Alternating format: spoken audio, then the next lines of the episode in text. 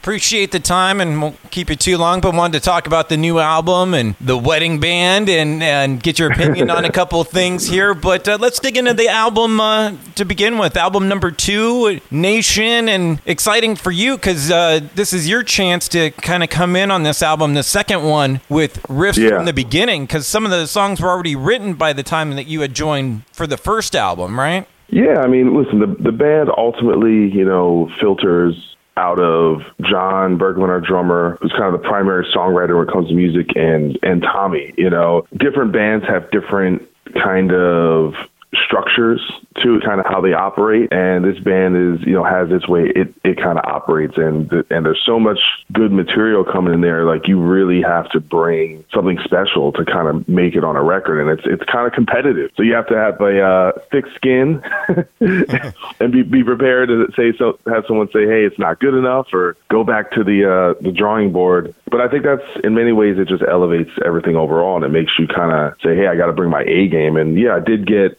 you know like I wrote half the record but I definitely got you know some of my voice on the new record which is you know glad to see some progress in that area And I was going to say, yeah, certainly want to brag about what a great uh, guitar player your drummer is, and uh, imagine he he brought a lot of the, the songs and on the album and the riffs. And can he solo too? I know he writes all these songs, but can can John do some some finger tapping soloing as well, or has he come up with the riffs? Every every now and again, the thing with him is he's just kind of one of these people that just always has ideas, and what he's amazing at is like he'll like sing an idea, but he has like terrible pitch, so he'll be like singing something like, "What the hell is he singing?" and but once you kind of translate what he's getting at, there's just he's just a fountain of ideas. So usually he'll work with me or other guitar player, this other guy Max who does a lot of recording, and they'll kind of translate his ideas. He's like a maestro, you know, kind of uh, orchestrating everyone else. And so the way he works, you know, it's like let's say he has an idea, right? And then we'll just kind of take that idea and find, you know, like 10 ideas around that idea. And then you just kind of keep filtering that. And then you just kind of mix and match. Hey, let's try this part here or this part here, or let's drop this. And so it's just about kind of opening up a well of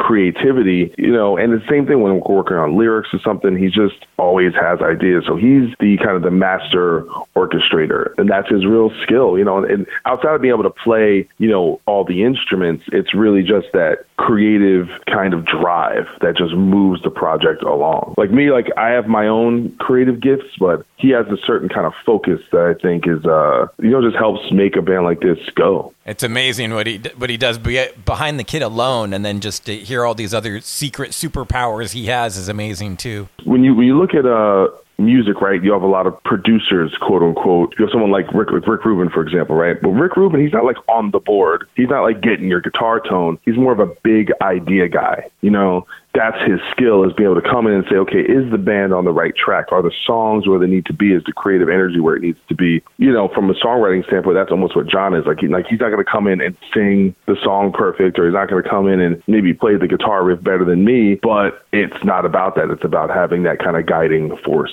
You know. Yeah, I love it. The other thing I love about what you guys do and what, what Tommy does, being able to kind of do it all in one guy. A lot of bands nowadays, it takes two guys or three guys in the band to do the singing and the screaming, and, and he can kind of do it all in one. And I know he's kind of been doing that really since back in the Divine Heresy days. But feel free to brag about your singer and where did you meet him along the way? Was it back in those Divine Heresy days or more recently? I met Tommy way before that. I'm from New Jersey, and Tommy's from Brooklyn, and he was at a show. Uh, this band 40 Below Summer was playing in New Jersey. He was like up front, you know, it was one of his favorite bands, and the singer like put the mic out, and he grabbed the mic and was like singing the song, and it sounded incredible. And me and my brother were there, and we, we were in our band God Forbid at the time. It's 2003. We're like, who the hell is that guy? they just put the put the mic into, and we ran into him in the crowd. We're like, dude, man, you sounded so great up there. He's like, right on. Uh, check out my band, uh, Vex. At the time, his band was called Vex, you know, and uh, he gave us a CD, and it had like contact information in there. And we like reached out to him and immediately started working on a side project going back to like I said 2003. Oh, wow. So I've known Tommy for for a really long time, but, but this is before Divine Heresy, before all all that.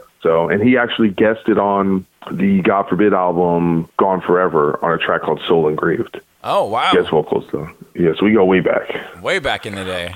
That's awesome, man. And uh, you know, last thing about the the album, and just kind of curious for you now, especially you've had some time to kind of look back on it, is there what's your proudest moment on the album? Is it is it one particular riff or solo or song idea or lyric or what what's that moment for you looking back on album number two? Um, you know, I think the cool thing about the new album is I just think the band kept pushing the boundaries.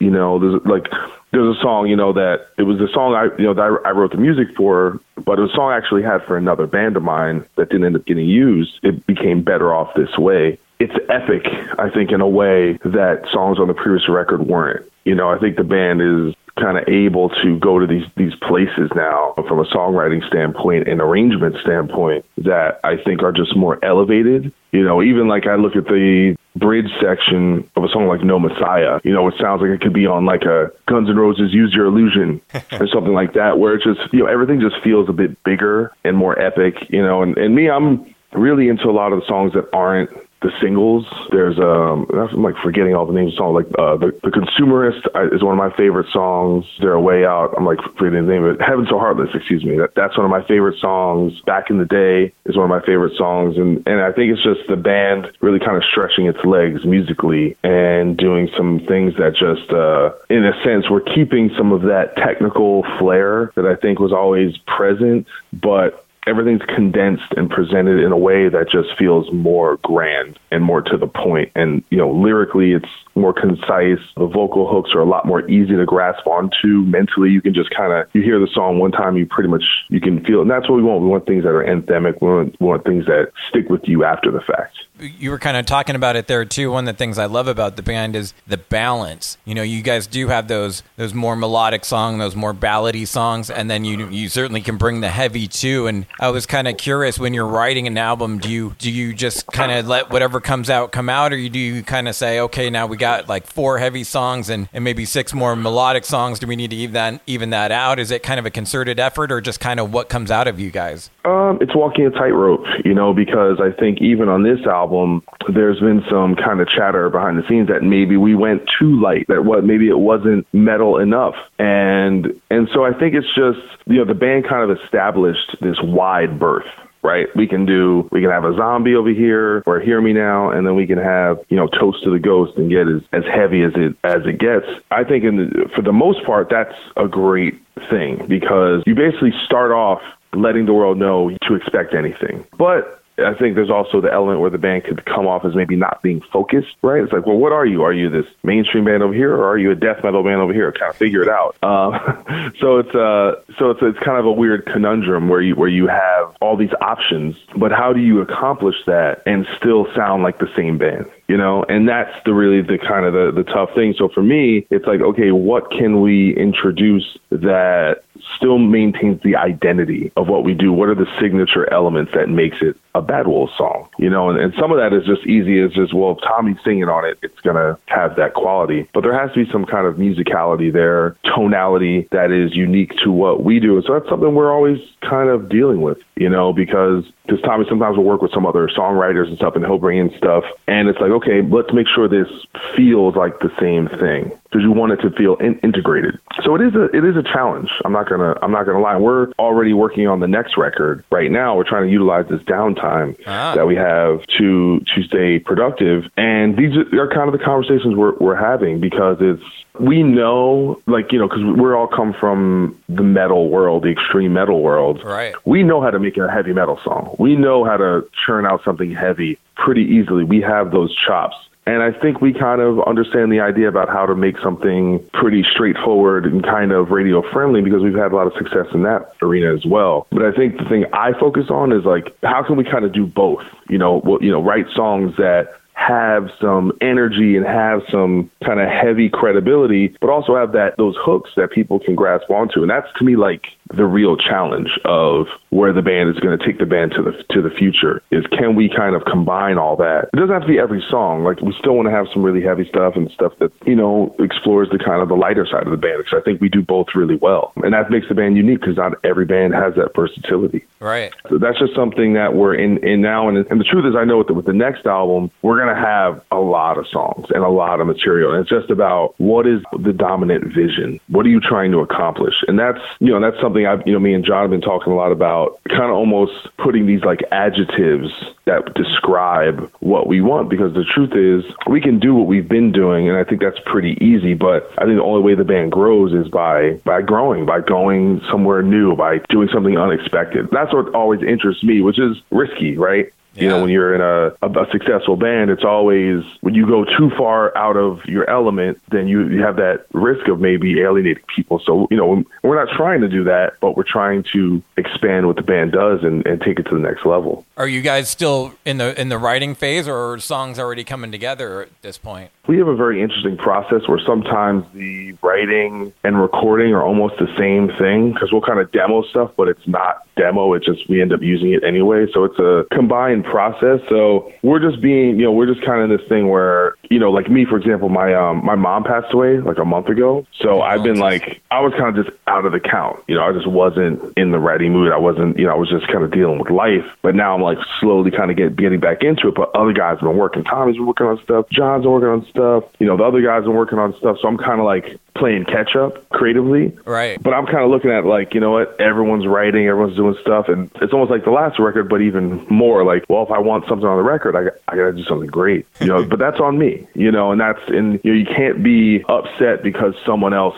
is bringing heat is bringing great stuff, you know. But I but I do think the bar is raised because you take a song like "I'll Be There," which I think is like a real groundbreaking song for the for the band, um, you know, because it has it's just so heavy and technical and catchy, and you know, and it's it's a cha- it's really challenging to play. It's like the bar has been raised, so for us to kind of get even something that's on that level, it's like a drug, right? Like if you do even if you do the same thing, it doesn't feel quite as good, right? right? Like you have to you have to make it better for it to kind of feel more impactful for you as a creator. That's kind of the point we're at now where like dudes are writing stuff. It's like, oh, that's good, man. But it's like, is it giving you that thing that makes it feel special, that makes it feel that we're doing something that we haven't done before? And it's like, John just showed me something he did the other day, and it was like, it was different. Like it was familiar, but it was different. You could tell he was like, you know, pushing through that next level, which is like where the band needs to be. So it's it's, it's exciting, but it's also kind of daunting. So I feel like, well, I haven't wrote, written enough, or I haven't brought enough stuff. But that's you know, I'll get there, you know. But uh, but also, like I said, have to be prepared for, hey, maybe I'm just going to write less on this record, and that's okay, you know, as long as it's good, obviously.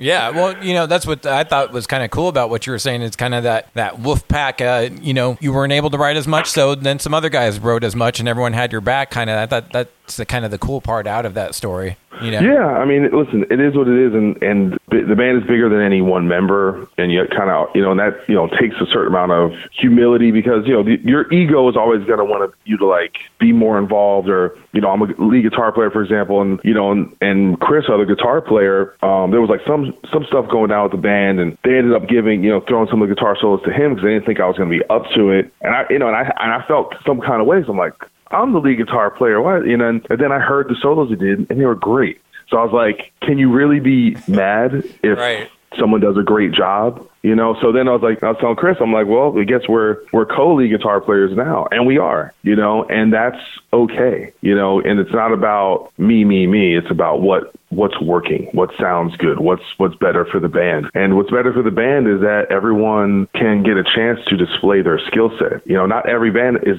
has guitar players good enough to have two lead guitar players, but yeah. we do, and that's an amazing thing. All part of that growth, all part of that taking the game to the next level, like you're talking about. Yeah, I love. Listen, man, it's this is a really talented band, and you, but you still have to be able to take advantage of that, you know, because um, there's kind of in this realm, there's like the live kind of front of any band. There's the kind of behind the scenes recording stuff, and and unfortunately, a lot of the recording these days, it's about kind of convenience, right? Like, well, let's just get this done quicker. Let's, you know, create a, a, vocal harmony in, in Pro Tools instead of having someone come in and sing it because it takes longer. And it's, I think there's, and that's really kind of a value judgment, or it's sometimes it's budget, right? Like we don't, we don't have time to do such and such. Let's just wrap it up.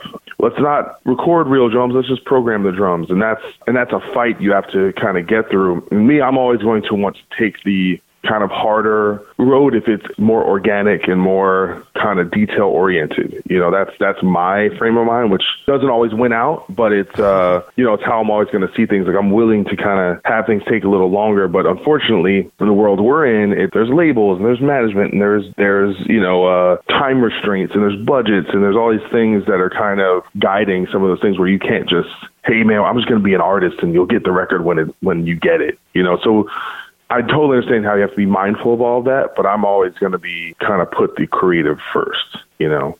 I hear you. Even to the, the detriment of the business, but thankfully that's probably why I'm not the the key guy in control because you know I'm the one like we'll get the record when you get it, but the other guys are not on that wave are not on the wavelength, which is probably better for the business of the band. So thank God I'm out of control is what I'm saying. Speaking of control, I was going to bring it up. I I, don't, I think it's pretty cool, and I don't know if everyone knows it that Zoltan from Five Finger Death Punch is is your manager.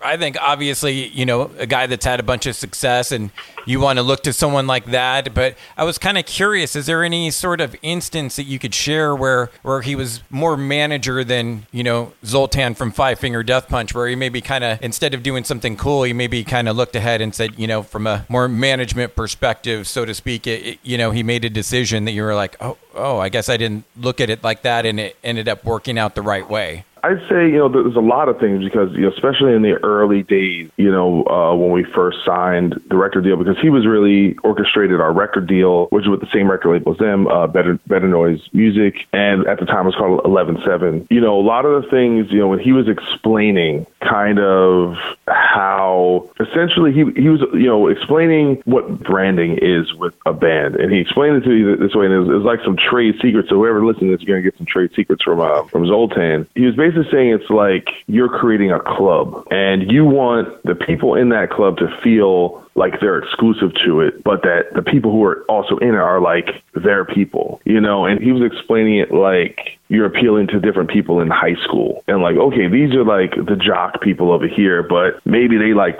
Five Finger Death Punch. But it's, you know, that sometimes in order to get your fan base, you kind of actually almost have to alienate other people you know, when you wear like a Five Finger Death Punch T-shirt, he's like, that means you're basically a member of that club. You know, and the way he was kind of ex- explaining it in in ways that were outside of the way you know usually hear about bands. You know, because when I came up, you know, I never thought about branding or basically the process of creating a fan base. And so it's something that this band did very, very early on, like the, that wolf logo. Zoltan designed that. Wow. He does most of the five finger designs. He has a background in, in graphic design. So he, he really understands this, these things on kind of a macro level. And he applied a lot of that knowledge to Bad Wolves. And, the, and part of the reason why the, the logo looks that way is we, you know, a lot of the idea was to market the band like a sports team it was like the Oklahoma Bad Wolf. You know, that was like the idea behind that, and that's and it's been effective. You know, on the on the merchandising side of it because it it's iconic and it's it's simple and and it it translates you know and then we make sure that it's on a basketball jersey a football jersey a hockey jersey and it kind of ties all that stuff together to make it feel like I'm rooting for my home team you know, in a lot of ways. He was really instrumental on things like that. And then it's kind of funny because he really didn't see the band as like a kind of quote unquote radio type band right from the get go. And it was almost like the success happened and then the band kind of became that, you know, it's, it's interesting. Like even the smartest people can't predict right. what's going to happen. You know, I don't care who you are, you know, can't predict everything that's going to happen, you know, and I remember we showed him, uh, Hear Me Now, the song that, you know, ended up, you know, being our second number one single. And at the time he didn't really like it. He was like, "Ah, it's all right. It's you know, it's like kind of keep working, go back to the thing." And it, it kind of tells you when he got with the band, it was because of "Learn to Live," which is a really heavy song, right? You know, and I think he saw the band more as like a heavy band that maybe got some play on radio, but it was more that we were a metal band.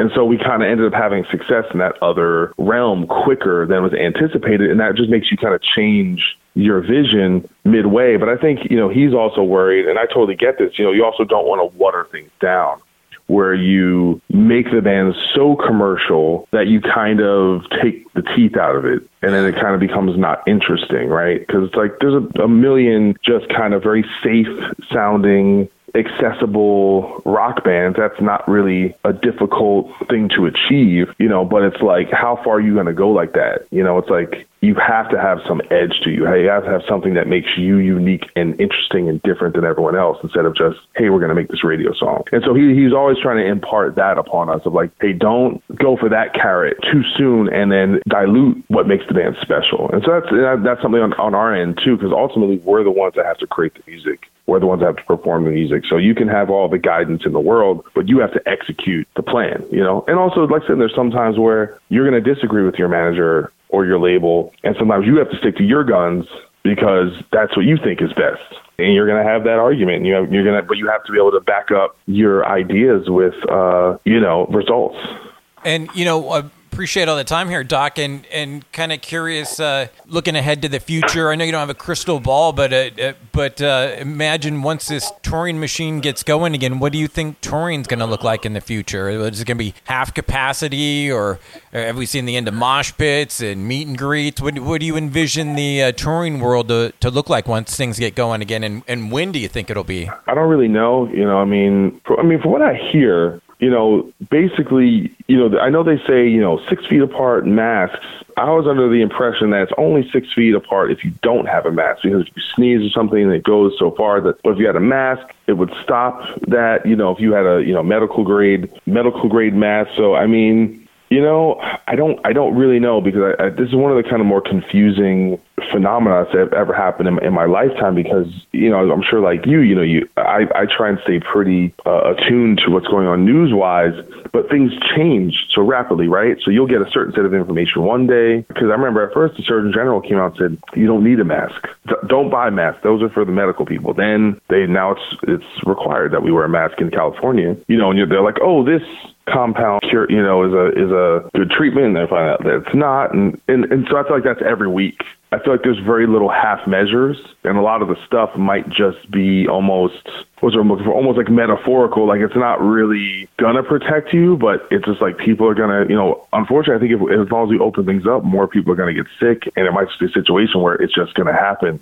and there's nothing you can really do and you just kind of accept that's part of it. You know, I don't know. But I don't see how you can do venues at half capacity unless you like take like a, a tour that was going to draw a thousand people, but then put it in a venue that holds 2,000 people. Do you know what I'm saying? Right. Because then the money will be so much less that you basically won't be able to keep the lights on if Metallica was going to play an arena and instead of 15,000 tickets, they sell 7,500 tickets, I don't think Metallica can effectively tour selling that many tickets. You know what I'm saying? Because right. they're used to bringing in a certain amount of revenue. I mean, I just get the feeling like either either it's open or it's not. I don't think you can really do half measures, but I just think it, maybe it's open, but everyone wears a mask and I think now we're all conditioned to know to like, you know, wear gloves or use sanitizer or wash your hands or be careful with surfaces and don't. I think as long as people are smart, you can only do as much as you can. But other than that, I just think I just don't understand the half measures. Either we're like literally staying inside for 18 months until it's gone, or eventually you have to start opening things up. It's it's very strange. Yeah, for sure. I, I wonder, like, if uh, you know how it's going to affect, like, even meet and greets or mosh pits too in the future. I've been in many venues where it's like no moshing, and there's a sign, and but they don't really regulate it. so I mean, what's the plan? If you see some moshing, you're going to have security go in there and like break them up physically, and right. then put themselves at risk. Know, so some some of these things sound kind of effective in in theory, but I, I just don't know how they'll be implemented. That, that goes with any rule, right? You can make a law for anything, but someone has to enforce it, and so I don't really know what the other end of this look, looks like. And I'm hearing, I saw a piece of news that Live Nation was going to get things back up running beginning of 2021. So we'll we'll see what happens with that. I know some bands have already rescheduled stuff for the fall, but you know, I think as far as the United States, I think it, it makes it really difficult because even though there's a national response, you know, there's really been no national laws or regulations passed. So it's really state by state and almost even city by city, right? So you had Georgia open up, but Atlanta didn't, you know, because they have different ordinances and things like that. You know, I, I wish I had more clarity on this. Like we're, we have a tour with Disturbed and Staind that's supposed to be going out mid July to September, and I don't I don't know the, the status of that. You know, and I'm I'm just hoping it just gets postponed or or something like that. But uh, you know, if we're stuck home for the rest of the year, it's definitely going to be a bummer. You know. Yeah, for sure. Well, Doc, I appreciate all the time. I don't want to take up too much more of it, but I can't can't let you go without talking about the wedding band and how this came together. If you wouldn't, wouldn't mind bragging a little bit about it, how how you got pulled into this thing, man. Yeah, I mean, it's, it's really interesting. So I moved to LA in 2014 and I was doing this cover band called Rebel Noise Group. And my drummer at the time was a guy, Ken Schalk, who played in a band called Candiria from New York, really legendary band, one of my favorite bands. Also played in Fuel for a while. And he was playing with my cover band. And it was also at the same time filling in for this band with Rob Trujillo called Mass Mental. And Mass Mental is a band with, it's like uh, the singer from Skindred and uh, this other bass player, Armand Sabal-Lecco, there's two bass players, no guitar player, but they have this one section of the set where they do three Black Sabbath songs with Whitfield Crane, the singer from Ugly Kid Joe. So they needed a guitar player to do these three Sabbath songs you know, and they were trying to get Kirk Hammett, they were trying to get, you know, Joe Holmes and Ozzy, and these guys couldn't do it. And somehow my name came up. And I had toured with Metallica in 2009, uh, filling in with Lamb of God. I was filling, filling in for Mark Morton. So Rob had some awareness of me, and somehow it was like my name came up, and then it was like, hey, you want to come and play on these three songs? So the first gig I ever did when I moved to LA was playing with these guys at the Whisky, and like Ozzy was at the show, and Stewart Copeland from the Police, and Duff McKagan, all these people. I was like, wow. you know, it was it was pretty insane, and um, just even just going to the rehearsal, and I, you know, I was just jamming with the guys. I was pretty loose and I, pretty confident, and ended up going well. And you know, I got a call from Rob the next day. And he's just like, "Man, it's like you sounded great. Um, I love your attitude. I love your feel. He's like, you know, he's like, you're going to do well here. You know, because at the time, like I said, I didn't have any gigs. I was just basically like moving to LA and figure it out. But he just kept calling me, you know, and, and after that, we did another gig where it wasn't another bass, it just me and him. You know, then I would come in and just kind of fill in, do rehearsals and stuff. And then Metallica ended up putting out the new record. And then Bad Wolves, you know, took off. So I was busy, he was busy. And, but we would stay in touch, you know, like he actually asked me if I was interested in like the Suicidal Tendencies gig when that went down, but I was obviously busy, you know, and then I, I remember reading about the wedding band thing on, uh, on like Blabbermouth or something. And I was like, oh, that's cool. They're doing, doing the gig. And then, and then I get a call from him. He's like, hey man, would you be down to do a rehearsal? So basically like I would be the, the Kirk Hammett at rehearsal just because Kirk couldn't rehearse. Ah. I looked at my dates. I had, I could do it. I was free. So, you know, I learned like, you know, 16 songs and it's like Priest and Black Sabbath and ACDC and a bunch of funk tunes. And some of them we had done before with Mass Mental, so I knew some of that. And I just did this rehearsal, and it, it went really well. It sounded great. I felt good. I was just happy that I didn't screw up rehearsal. that was like my main goal, right? And we get done, and you know, and, and Rob's like, "Man, this sounded really good, man. Like really good." He's like, "Man, you know, I think I kind of love to have you do this gig." And it was like, I was like, "What?" I was like, my ears went up. I was like, "Huh?" So basically, you know, a lot of calls were made, and you know, back and forth, and somehow, like later that night, I basically found out that I was going to be able to do the gig, and so I had to basically fly to Toronto on a red eye, do the gig, fly a red eye to Dallas to start a Bad Wolves tour with uh, Papa Roach. Pretty bugged out. And I was like a little worried because I was like, it was supposed to be a four piece band. I was like, didn't want, you know, to step on anyone's toes, you know, especially with guitar players. You know, you don't want to, you know, we, we got big egos and.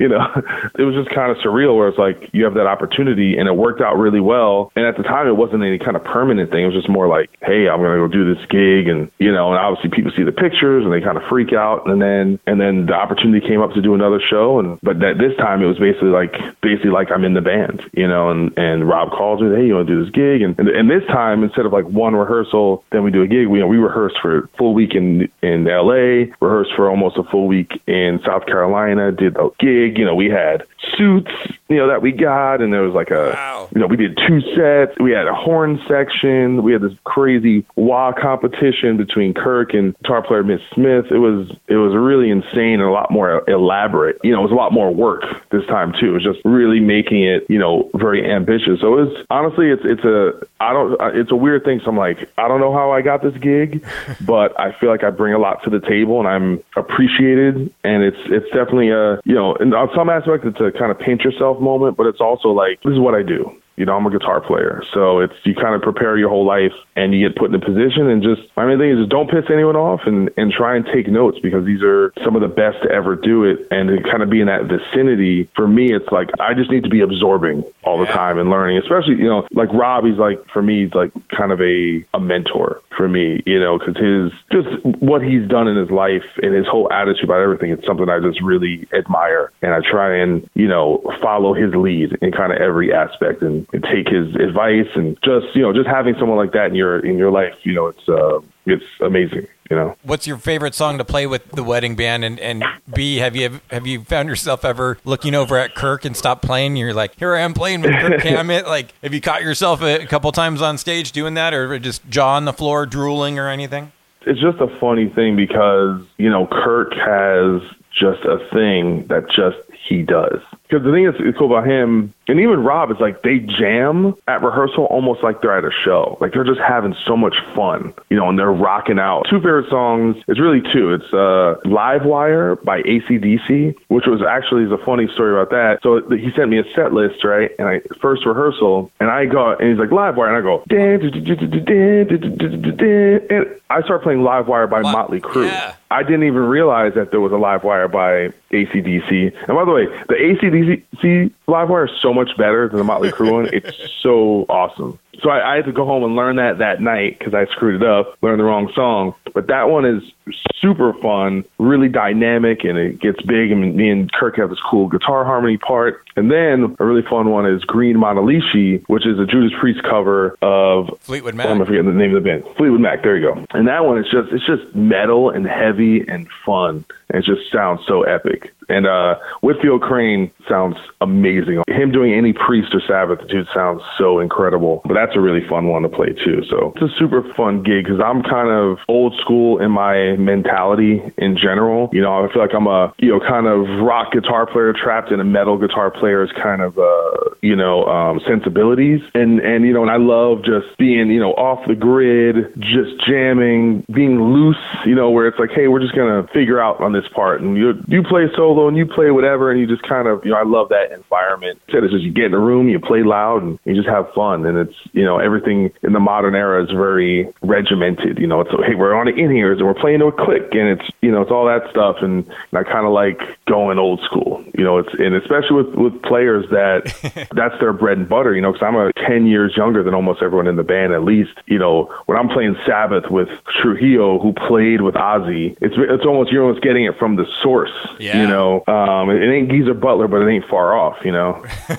Absolutely. It, last thing for Doc, your favorite Metallica song, just to put a button on it. Blackened. Yeah. I don't even have to think about it. Yeah, it's got it all. What did you think about that acoustic version? That for me, uh, uh, like, honestly, Blackened's in my top five, if, if not three. But that that acoustic version they did was impressive. But for me, it just did not work. I don't need no acoustic blackens. You know, I'm you know. It's not an easy thing to do, but listen, I, I give them credit for just mixing it up. And Metallica, the thing I love about them is they're not afraid of putting themselves out there. And so sometimes it works, sometimes it doesn't, but they're very much in the moment. And I just respect that about them. Every time they take big risks, even if I like it or not, I respect the fact that they do it. You know, and, I, and that's something, and it's something to follow because, like I said, most bands, their fear disallows them from, you know, sometimes in order to get to greatness, you have to be willing to to look stupid. You know? Yeah, warts and all, as they say. Yeah, exactly. Doc, I appreciate all the time, man. Thank you so much. Dude, you rock. Thanks for checking out the entire podcast. Now, do me a favor and subscribe to it. Radioactive Mike Z, available on all the major platforms. And while you're at it, follow me on Instagram at MikeZ967 and I'll follow you back, bro. Most importantly, don't miss the show, Wired in the Empire, every Saturday night, 11 p.m. to 1 a.m. on 96.7 KCal Rocks.